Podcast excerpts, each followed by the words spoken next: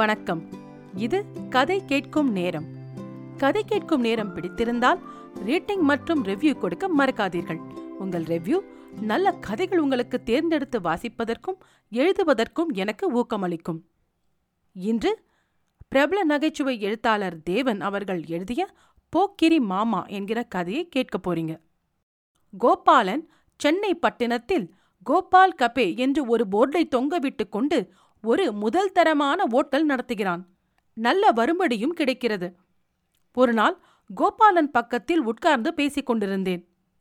கோபாலன் மணியை அடித்து ஒரு பையனை வரவழைத்து ஒரு பை நிறைய காரந்தீட்டிய முந்திரி பருப்பை கொண்டு தர சொன்னான். அந்த சமயத்தில் ஓட்டலுக்குள் இரண்டு பேர் அஜானபாகுவாக நுழைந்தார்கள். இருவர் உயரமும் ஒன்று சுற்றளவும் ஒன்று முகஜாடைகளும் கூட கிட்டத்தட்ட ஒன்றாகவே இருந்தன. இருவரும் ஒருவரை ஒருவர் நெருங்கினாற்போல் வந்து ஒரு மேஜையின் முன்னால் எதிரெதிராக உட்கார்ந்தார்கள். உடனே ஓட்டல் பையன்கள் அவர்களுக்கு நாலு நாலு இட்லிகளையும் காப்பியையும் கொண்டு வைத்தான். இருவரும் ரசித்து சாப்பிட்டார்கள். ஜோடியாக எழுந்து வந்து மேஜையண்டை பில்லை கொடுத்துவிட்டு ஜோடியாக வெளியேறினார்கள்.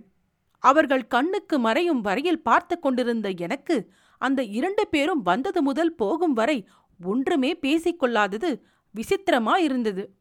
ஒருவனையொருவன் வெட்டுகிறாப்போல் பார்த்து கொண்டான். முகத்தில் தோன்றிய குரோதம் ஒருவன் குறவளையை மற்றவன் பிடித்து விடுவானோ என்று தோன்றும்படி இருந்தது. ஆனாலும் சேர்ந்தே வந்து சேர்ந்தே வெளியில் போனார்கள். நான் இப்படி யோசனை செய்து கொண்டே இருக்கும்போது ஓட்டல் முதலாளி என்னை கவனித்து வந்தான். ஒரு புன்னகை செய்து உன் மனதில் என்ன நினைக்கிறாய் என்று எனக்கு தெரியும். அது பெரிய கதை என்றான். அதென்ன கதை? முந்திரி பருப்பு பொட்டலத்தை பிரித்து வைத்துக்கொள் என்று கூறி கோபாலன் கதை சொல்லத் தொடங்கினான். ராமனும் கிருஷ்ணனும் இரட்டை பிள்ளைகள். அவர்கள் பிறக்கும்போதே அழுது கொண்டும் சண்டை போட்டுக்கொண்டும் தான் பிறந்தார்களாம். அப்புறமும் அவர்கள் ஒவ்வொன்றுக்கும் போட்டி போட்டு குஸ்தியும் செய்திருக்கிறார்கள். அடுத்த வீட்டுக்காரர்கள் இந்த குழந்தைகளை சுந்தோப சுந்தர்கள் என்று நாமகரணம் செய்திருக்கிறார்கள். சங்குப்பாலுக்காக சண்டை போட்டார்கள். பிறகு ஸ்லேட்டு புஸ்தகத்துக்காக சண்டை போட்டார்கள். விளையாட்டில் சண்டை போட்டார்கள். அப்பாவின் முதுகில் யார் பலமாக உதைக்க முடியும் என்று போட்டி போட்டார்கள். இனிமேல் இவர்கள் சண்டையை பார்க்க கொடுத்து வைக்காமல் அவர்கள் தந்தை உத்தரவு பெறாமலேயே உலக வாழ்வை நீத்தார். ராமனும் கிருஷ்ணனும் தங்கள் தாயுடன் தாய்மாமன் வீட்டிற்கு இந்த ஊருக்கு வந்துவிட்டார்கள். மாமனுக்கு ஒரு வீடும் ஒரு தோப்பும் பேங்கில் ரொக்கமாக பணமும் இருந்தன. ரொக்கம் எவ்வளவு என்று நிச்சயமாக யாருக்கும் தெரியாது. சுமார் இருபதினாயிரம் ரூபாய் வரையில் வைத்திருப்பதாக ஒரு வதந்தி மட்டும் இருந்தது. மாமன் இந்த வதந்தியை ஒருபோதும் மறுக்கவில்லை. இந்த மாதிரி பிள்ளைகளை வீட்டில் வைத்துக் கொள்ள யாருமே முதலில் ஒப்புக்கொண்டிருக்க மாட்டார்கள். மாமா என்னமோ முயற்சி செய்து ஒழுங்குபடுத்தி பார்க்கலாம் என்றுதான் எண்ணினார். அவர்கள் வீட்டில் செய்யும் ரகலை பொறுக்காமல் உத்தியோகம் தேடி கொடுத்தார். இரண்டு பேரும் ஒன்றை மாதத்தில் அதை தொலைத்துவிட்டு வீட்டுக்கு வந்தார்கள். மாமா ஒரு மாதிரி வேடிக்கை பிரியர். அவருக்கு ராமனும் கிருஷ்ணனும் செய்யும் காரியங்கள் எல்லாமே வேடிக்கையாகத்தான் இருக்கும். இருவரும் முகத்தை தூக்கிக் கொண்டு வைத்திருப்பதைக் கண்டு ஆனந்தப்படுவார். நான் ஒருத்தன் சீக்கிரம் போய்விடுவேன். என் பணம் கிடைக்கும் என்கிற நம்பிக்கை ஒன்றை தவிர இவர்களுக்கு இங்கே இருக்க ஒரு காரணமும் நான் வைக்கவில்லை என்பார். அவர் வெளியில் தம்முடைய வீட்டையும் நிலத்தையும் அவர்களுக்கு பொதுவாக விட்டு வைக்கப் போவதாகவும் பணத்தை மட்டும் சமமாக பிரிக்கப் போவதாகவும் பிரஸ்தாபித்தார். இது காதில் கேட்டவுடன் ராமுவும் கிட்டுவும் பரமானந்தம் அடைந்தார்கள். அதைக் கண்டு மாமா கண்ணை சிமிட்டினார். பசங்கள் என்னை பார்க்கிற போதெல்லாம் இந்த கிழம் எப்போ தொலைவான் என்றே பார்க்கிறார்கள் என்று கூறி சிரித்தார். நாட்கள் பறந்தன. மாமா மட்டும் சாகாமல் இருந்து வந்தார். ராமனும் கிருஷ்ணனும் ஒருவரையொருவர் எவ்வளவு வெறுத்து கொண்டார்களோ அவ்வளவு மாமாவையும் வெறுத்தார்கள். மேலும் மாமா பணத்தை பேங்கில் போடவில்லை. எங்கேயோ ஒளித்து பத்திரமாக இடத்தில் வைத்திருக்கிறார் என்று தெரிந்ததும் அவர்கள் கோபம் பன்மடங்கு அதிகமாயிற்று. இந்த கிழம் பணம் எங்கிருக்கிறதென்று சொல்லாமல் உயிரை திடீரென்று விட்டுவிட்டால் என்ன செய்வது? என்று அவர்கள் கவலைப்பட்டார்கள். ஒரு நாள் இரண்டு பேரும் அதை மாமாவிடம் கேட்டும் விட்டார்கள். மாமா மாமா நீங்கள் திடீரென்று செத்துவிட்டால் நீங்கள் கவலைப்பட வேண்டாம் நான் அப்படி சாகவே மாட்டேன் என்றார். என்றாலும் மாமா நாலு பேரிடம் என் மருமகன்கள் படுகிற கவலையை பார்த்தீர்களா? அவர்கள் சொல்கிறாப்போல் நான் திடீரென்று செத்துவிட்டால் அவர்கள் பாடு சங்கடந்தான். ஏனென்றால் நான் ஒளித்து வைத்திருக்கிற இடத்தில் இருந்து பணத்தை எடுக்க ஒரு ஆயுள் காலம் முழுவதும் தேடினாலும் போதாது. நான் சொன்னாலும் கூட அதை கண்டுபிடிக்க இரண்டு மணி அவகாசம் ஆகும் என்றார். இந்த விஷயமும் இந்த மருமான்கள் காதுக்கு எட்டிய போது பல்லை கடித்துக் கொண்டார்கள். அவர்கள் எதிர்பார்த்ததற்கு விரோதமாக முதலில் இறந்தது அவர்களுடைய தாயார்தான்.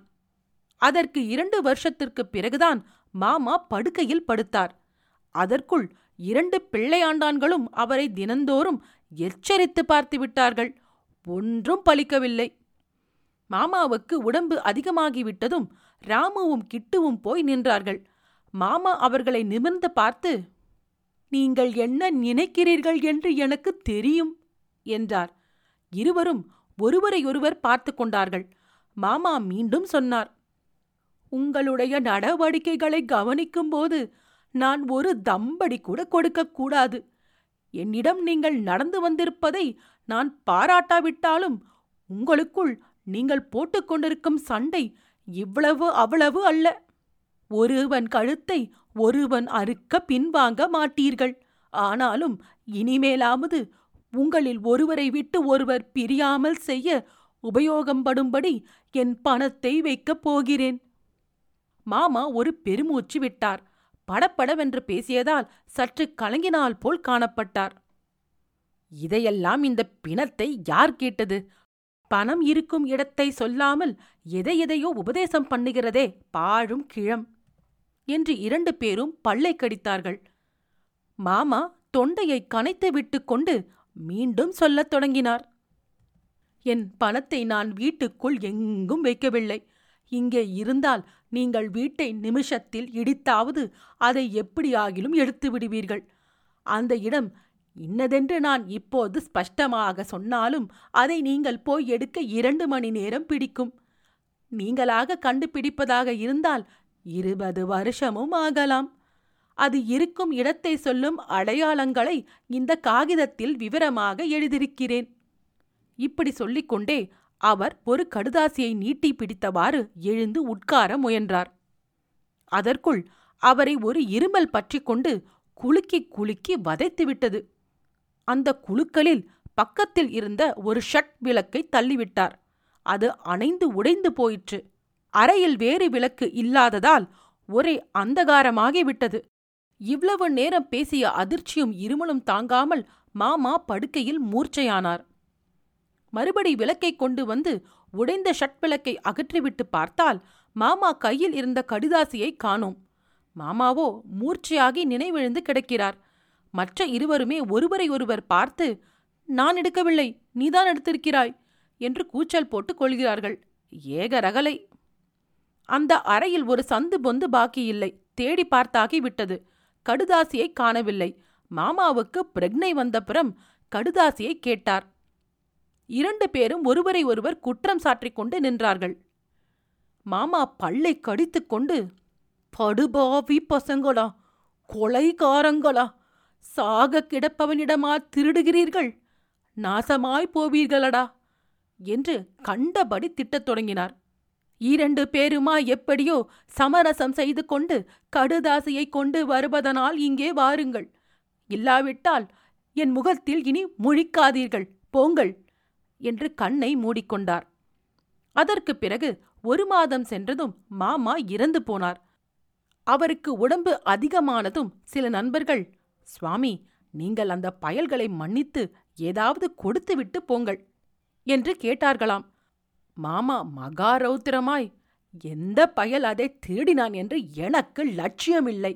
என் வாழ்நாளை அந்த மூதேவிகள் குழைத்து பாழாக்கினார்கள். அவர்களை நான் என்ன செய்கிறேன்? உயில் எழுதுங்கள். எந்த பயல் பணத்தை கண்டெடுத்தாலும் மற்றவனுக்கு சரி பாதி கொடுக்க வேண்டும். அவர்களாக பார்த்து கொள்ளட்டும் சாமர்த்தியம் போல் என்றார். பிறகு நிம்மதியாக உயிரை விட்டார். அன்று ஆரம்பித்தது. இன்றும் தீர்ந்தபாடில்லை ராமு போகிற இடமெல்லாம் கிட்டு போகிறான். கிட்டு போகிற இடமெல்லாம் ராமு போகிறான். ஒருவனிடம் மற்றொருவனுக்கு நம்பிக்கை கிடையாது. இரண்டு பேரும் பக்கத்தில் பக்கத்தில் கட்டிலை போட்டுக் கொண்டிருக்கிறார்கள். அவர்கள் தூங்குகிறார்களோ என்னமோ எனக்கு தெரியாது. ராமுவுக்கு கிட்டுவிடம்தான் பத்திரம் அகப்பட்டு கொண்டிருக்கிறதென்று நினைப்பு. கிட்டுவும் அப்படியே நினைக்கிறான். இன்று வந்தால் போல் தினமும் சேர்ந்து வந்தே சாப்பிட்டு போகிறார்கள். இப்படி சொல்லி கோபாலன் நிறுத்தினான். நான் ஒவ்வொரு முந்திரி பருப்பாக வாயில் போட்டுக்கொண்டே வந்தவன் சற்றென்று நிறுத்தி வாஸ்தவமாகவே அந்த கிழவர் பணத்தை எங்கே வைத்திருப்பார்? அது கண்டுபிடிக்க முடியாத இடம்தானா? வேறு யாராவது எடுத்திருக்க மாட்டார்களா? அந்த கடுதாசி எங்கே போயிருக்கும்? என்று கேட்டேன். அது வேறு கதை. வாஸ்தவமாகவே அந்த பணத்தை காணவே முடியாது. ஏனென்றால் பணமே இல்லை. நான் ஒரு நாள் கிழவரை பார்த்துவிட்டு வந்தேன். அவர் என்னிடம் ரகசியமாக சொன்னார். அவரிடம் என்றுமே அதிக சொத்து இருந்ததில்லையாம். ஆனால் இருந்ததை வெளியில் காட்டிக்கொள்ளாமல் அதிகம் இருப்பதாக சொல்லி வந்திருக்கிறார். வரும்படி இல்லாமல் வீட்டோடு இருந்தால் எத்தனை நாளைக்குதான் அது தாங்கும்? அத்தனையும் அவர் அந்திய காலத்துக்குள் செலவாகிவிட்டது. ஆனால் இந்த பயல்களை ஒன்று சேர்ப்பதற்குத்தான் அவர் ஒரு யுக்தி செய்தார். பணம் வெளியே இருப்பதாகவும் அதற்கு வழி ஒரு காகிதத்தில் எழுதி வைத்திருப்பதாகவும் ஒரு கற்பனை செய்தார். தாமே வேண்டுமென்று விளக்கை அணைத்துவிட்டு அந்த கடுதாசியை சட்டையிலேயே ஒளித்து வைத்துக்கொண்டு மூர்ச்சை அடைந்ததாக பாசாங்கு செய்தார். ராமுவும் கிட்டுவும் நம்பி ஏமாந்தார்கள். கிழவர் சீக்கா இருந்தபோது கரடிப்புலி மாதிரி தங்களுக்குள் சண்டை போட்டுக் கொண்டார்கள். அப்புறம் அவர் உயில் எழுதி வைத்த பிறகு ஓய்ந்து ஒருவனை ஒருவன் பிரியாமல் கவனிக்கத் தொடங்கியிருக்கிறார்கள். இப்போது சண்டை ஒன்றும் கிடையாது ஆனால் ஆத்திரம் மட்டும் குறையவே இல்லை. இந்த விஷயத்தை யாராவது அவர்களிடம் சொல்லக்கூடாதா? நான் சொன்னேன் ராமுவிடம். அவன் உடனே ஓஹோ கிட்டு இப்படி வேறு வேலை செய்கிறானோ? இதில் உமக்கு என்ன கமிஷன்? என்றான். இதே மாதிரி கிட்டிவிடவும் கேட்டு ஒருவரை ஒருவர் அதிகமாக சந்தேகப்பட ஆரம்பித்து விட்டனர். அடப்பாவமே இது எப்படிதான் முடியப் போகிறது? கோபாலன் சிறிது சிரித்துவிட்டு எனக்குத் தெரியாது. இப்படியே அதிகம் பழகினால் சகோதர வாஞ்சைதான் அந்த சொத்து என்று அவர்கள் தெரிந்து கொள்ளலாம். அதை தெரிந்து கொள்ளாவிட்டால் அது கிழவருடைய பிசகு இல்லை என்றான். போக்கிரி மாமா கதை கேட்டதற்கு நன்றி. கதை கேட்கும் நேரம் பிடித்திருந்தால் ரேட்டிங் மற்றும் ரெவ்யூ கொடுக்க மறவாதீர்கள். உங்கள் ரெவ்யூ ரேட்டிங் நல்ல கதைகளை உங்களுக்கு தேர்ந்தெடுத்து வாசிப்பதற்கும் எழுதுவதற்கும் எனக்கு ஊக்கமளிக்கும். உங்கள் நண்பர்களுக்கு கதை கேட்கும் நேரத்தை பகிருங்கள். கதை கேட்கும் நேரம் யூடியூப் மற்றும் ஃபேஸ்புக்கில் உங்கள் கமெண்ட்ஸை நீங்கள் கொடுக்கலாம். இன்னொரு கதையுடன் அல்லது பதிவுடன் உங்களை மீண்டும் சந்திக்கிறேன். நன்றி ராரா!